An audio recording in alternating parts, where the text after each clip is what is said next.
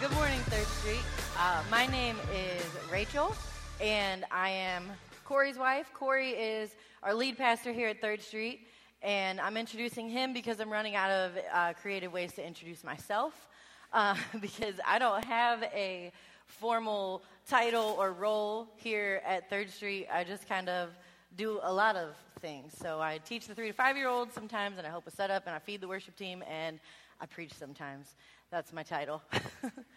um, right now, we are in the middle of a series that is called Freedom, and we are taking a look at how Christ frees our destinies, our hearts, and our minds. And last week we kicked it off, and Corey talked about how Christ frees our destinies. He looked at Romans 7, verses 1 through 6, and he challenged us to take a look at the labels that the world has placed on us, that we have placed on us. And he uh, challenged us with the ways that Christ has covered those labels where we do not have to accept those as who we are because we have new life and we are freed in the Holy Spirit. And so this week, um, I'm going to be talking about how Christ has freed our hearts. Now, when I got to thinking about this, um, thinking about how Christ has freed our hearts became kind of a tricky thing um, because what I realized is all of the times in my life where I didn't even know my heart needed freed. Uh, because one of the things that I realized I've done, and I'm sure so many of us do, is we put these walls around us and we do it in the name of guarding our hearts. In Proverbs, Sol- Solomon tells us, guard your hearts, for from that everything comes. And Jesus talks about that as well. And so, in the name of guarding our hearts, we put up walls. And that's, that's not what is intended when they talk about guarding our hearts. We get hurt by a family member or hurt by somebody that we love. And so, what we do is we build this metaphoric but very real wall around us in the name of guarding our hearts but what we've actually done is calloused ourselves. And now anything that even looks or, or sounds or smells or acts anything like that person or that thing that hurt us, we're completely shut off to it. The other thing that I know that I do, I don't know, I don't know if you do this, but I harden myself in the name of protection think, well, these are my kids and this is my family. I need to protect them. I need to protect myself. And so I become hardened then as well. I put this I put this thing around me because I've been hurt by this organization or this religion or this system. And so I just learn how to live without it because that must be what I do to protect myself, right? We become accustomed to our walls, we become blind to our needs, and we become content in our barricades. But Christ has freed our hearts. And so these barriers that, that we're talking about, these are nothing new to this guy named Paul. And Paul is the person who is writing a letter to the church in Rome, which is where we get the book of Romans that we're studying from. And Paul himself was a calloused man before he knew Jesus. See, before he was Paul, he was Saul. All throughout Scripture, um, God has this habit, this thing that He does of giving people a new name. And when Paul was Saul, he was like the Jew of all Jews. At his time, it was uh, most people, most Jews, could not trace their heritage back to the original tribes of Israel, but Paul could. Paul could trace himself all the way back and he held so tight to the laws of Judaism. There were 613 laws, which is impossible for anyone to uphold. But if you asked Paul, he probably would have told you, No, I got it. Because Paul was a proud Jew and he was a zealous Jew, and he actually went as far as to kill people who came against his faith. But then, Paul encountered Jesus when he was on a journey to a place called Damascus. This was a city, and he was on his way there to kill some Christians. because he didn't like them. They came against his faith. And while he was there, Jesus stopped him in his tracks, very literally threw him off his high horse. He had an encounter with Jesus that was so undeniable that his entire life was changed. He was freed from the places where he was callous and he became known as Paul. And so Paul has a whole lot that he can tell us about how Christ frees our hearts. And so right now we're going to jump into uh, right where Corey left off. We're going to start in Romans chapter 7 and we're going to look at what Paul has to say about this thing called the law. So, the law was this thing that new Christians, new believers, they didn't want because they'd heard terrible things about it. They heard that it was binding, they heard that it was impossible, they heard that it didn't make you feel good. And Jews who became Christians, they didn't want it either because all it did was remind them of their failures. So people were trying to throw out the law. And so this is where Paul jumps in. Starting in verse 9, he says, At one time, I lived without understanding the law. But when I learned the command not to covet, for instance, the power of sin came to life and I died. So I discovered that the law's commands, which were supposed to bring life, brought spiritual death instead. Sin took advantage of those commands and deceived me. It used the commands to kill me. Let's go a little further. He says, But still, the law itself is holy, and its commands are holy and right and good. But how can that be? Did the law, which is good, cause my death? Of course not. Sin used what was good to bring about my condemnation to death. So we can see how terrible sin really is. It uses God's good commands for its own evil purposes. Let's go one more verse. It says, So the trouble is not with the law for it is spiritual and good. The trouble is with me, for I am all too human, a slave to sin. So there's a lot in there. Um, first thing I want to point out, I so appreciate what Paul is doing right here. When Paul came to know Jesus, he shed his old self, but he learned from his old self. And so, Paul, as someone who loved Judaism, was the Jew of all Jews. He takes his life before Jesus and he takes the things that he learned and he tells us how he sees them now in light of Jesus. And then he tells us how we can learn from his life. He's giving us a picture of what it means to share our testimonies. He's modeling for us how to share our lives. So, what's he saying about the law? I think before we answer that, we need to answer a different question, and that is why was the law given in the first place?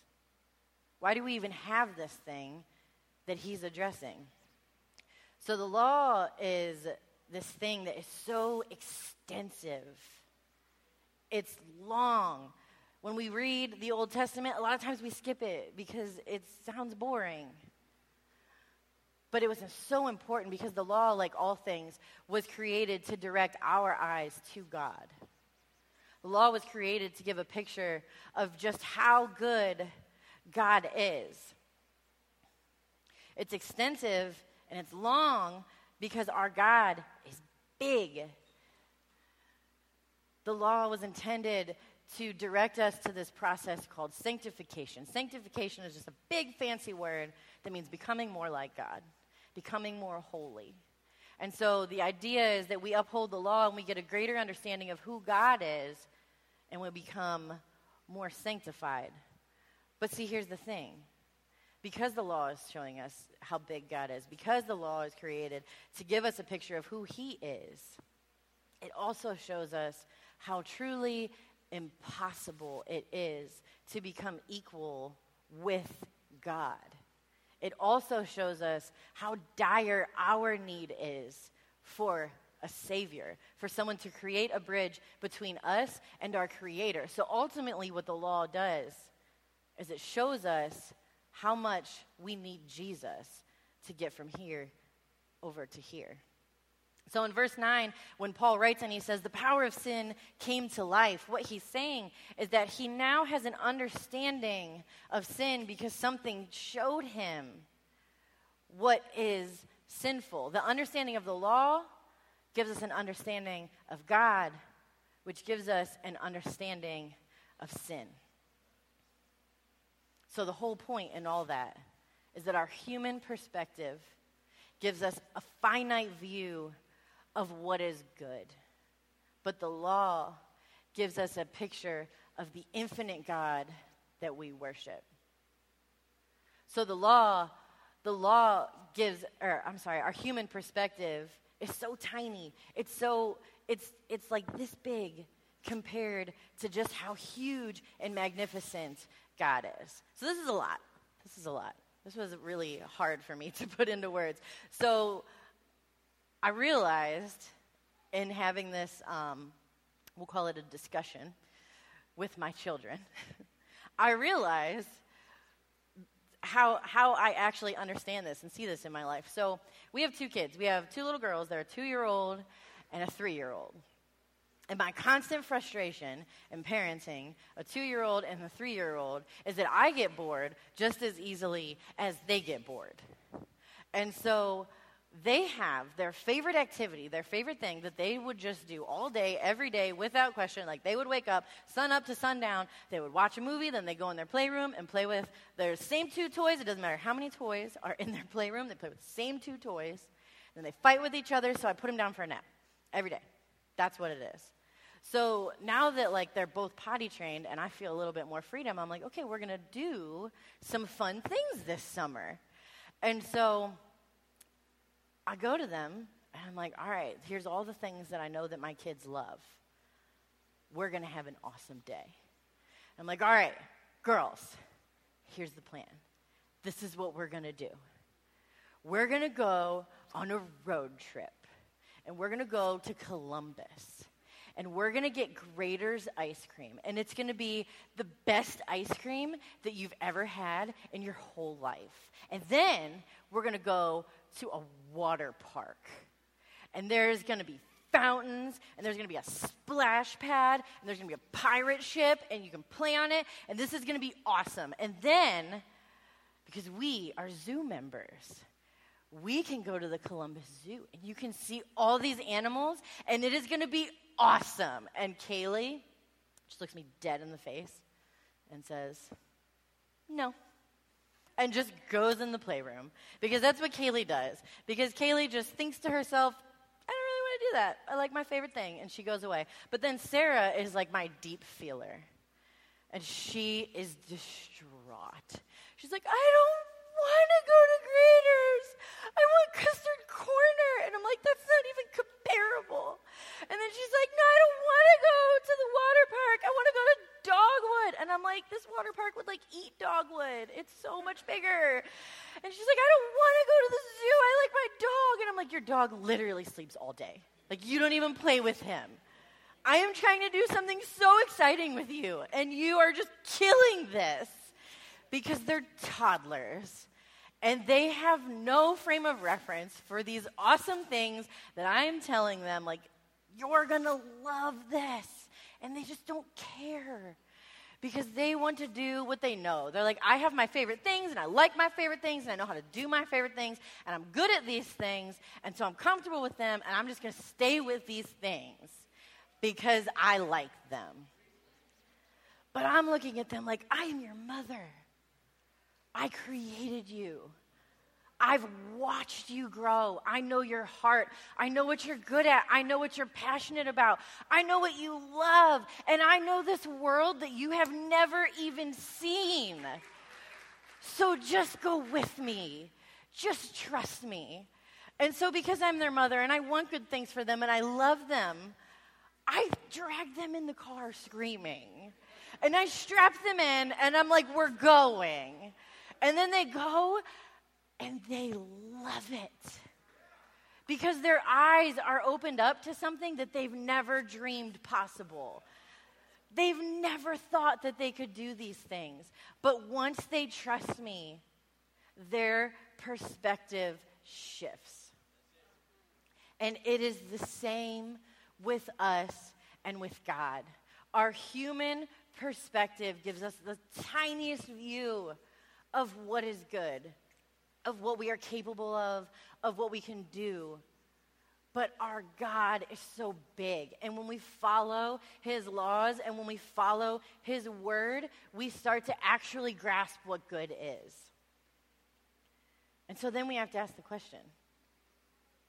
Because of what Paul says here, he says, The law is spiritual and good, the trouble is with me. And so then we have to ask, What do I do with that? What do I do with the fact that I'm the issue?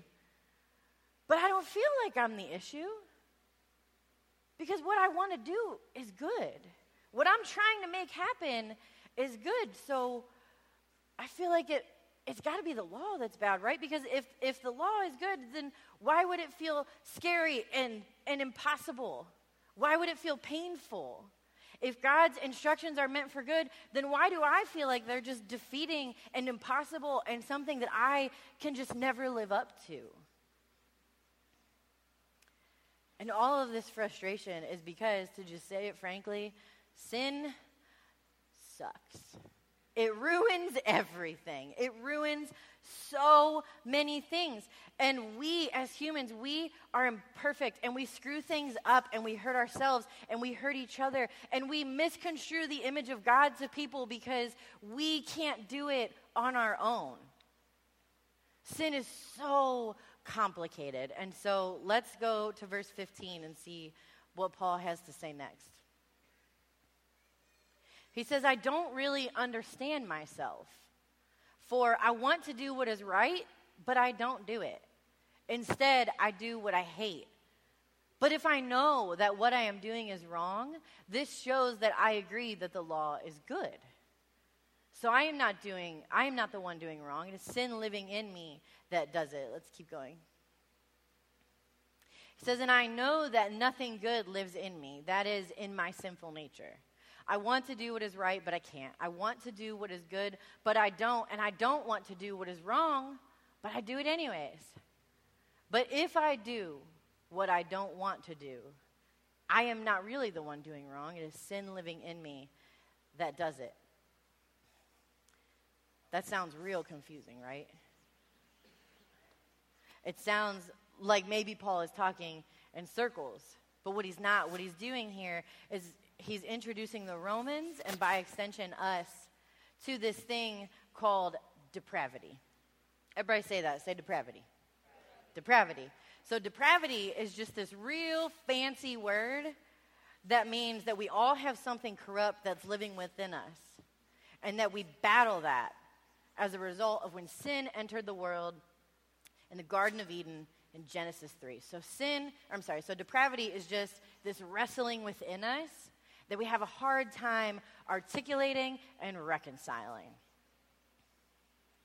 We have, we have this desire to do good, but sometimes we just don't. No matter how much we want to do good, no matter how much we want to make the right decision, we sometimes just don't because it, this wrestling that happens because of fear and anxiety and frustration and anger, jealousy, pride, all of these things. What does this look like? We maybe do something like I don't know if you've ever done this, not that I have, um, but maybe you have a really frustrating day and you're like, I just need to do something to make myself feel better. And so you go shopping and you buy some things and then you and then you realize that was that was bill money. I shouldn't have spent that money.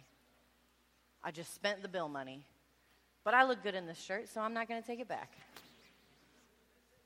Or um, maybe we do something like we get really frustrated with somebody. We get really frustrated with, with a coworker, with a family member, with a friend. And instead of going to that person to discuss the issue, we just talk to some friends about them, about how, how terrible they are, and we elevate ourselves because that makes us feel better. Or maybe we go out with our friends one night and instead of being the voice of reason, we're having fun. So we just have a few too many. And we think to ourselves, I'll be more responsible next time. Or maybe we get really mad at our kids, and so we yell at them in a way that wasn't warranted for the action, but we think, I'll do better, I'll respond better next time. Maybe we just make less of our sin to make ourselves feel better about the fact that we are sinful people who are wrestling with things. I don't really understand myself, for I want to do what is right, but I don't. Instead, I do what I hate. But if I know that what I am doing is wrong, this shows that I agree the law is good. We do exactly what Paul is saying. Guys, we can't throw out the law of the Old Testament. When we do these things that make us feel uncomfortable inside, that's God's Holy Spirit showing us our depravity and prompting us to do better. We have the freedom to no longer be bound by the law because of Jesus, but we need to understand the law because that helps us understand Jesus. If we don't put in the effort to know our whole story, if we don't look back to the beginning and let that inform our present, then we are doing a disservice to where we are at because we are not understanding the full picture of what God has done for us. He gave us the law to bring an understanding of how good He is, and then He gave us Jesus to give our hearts freedom to no longer be in bondage to our sin. So let's go back to the very, very, very beginning of today. How does all of how does understanding all of this bring freedom to our hearts? Well, we just we do exactly what Paul has modeled for us. We look to our past.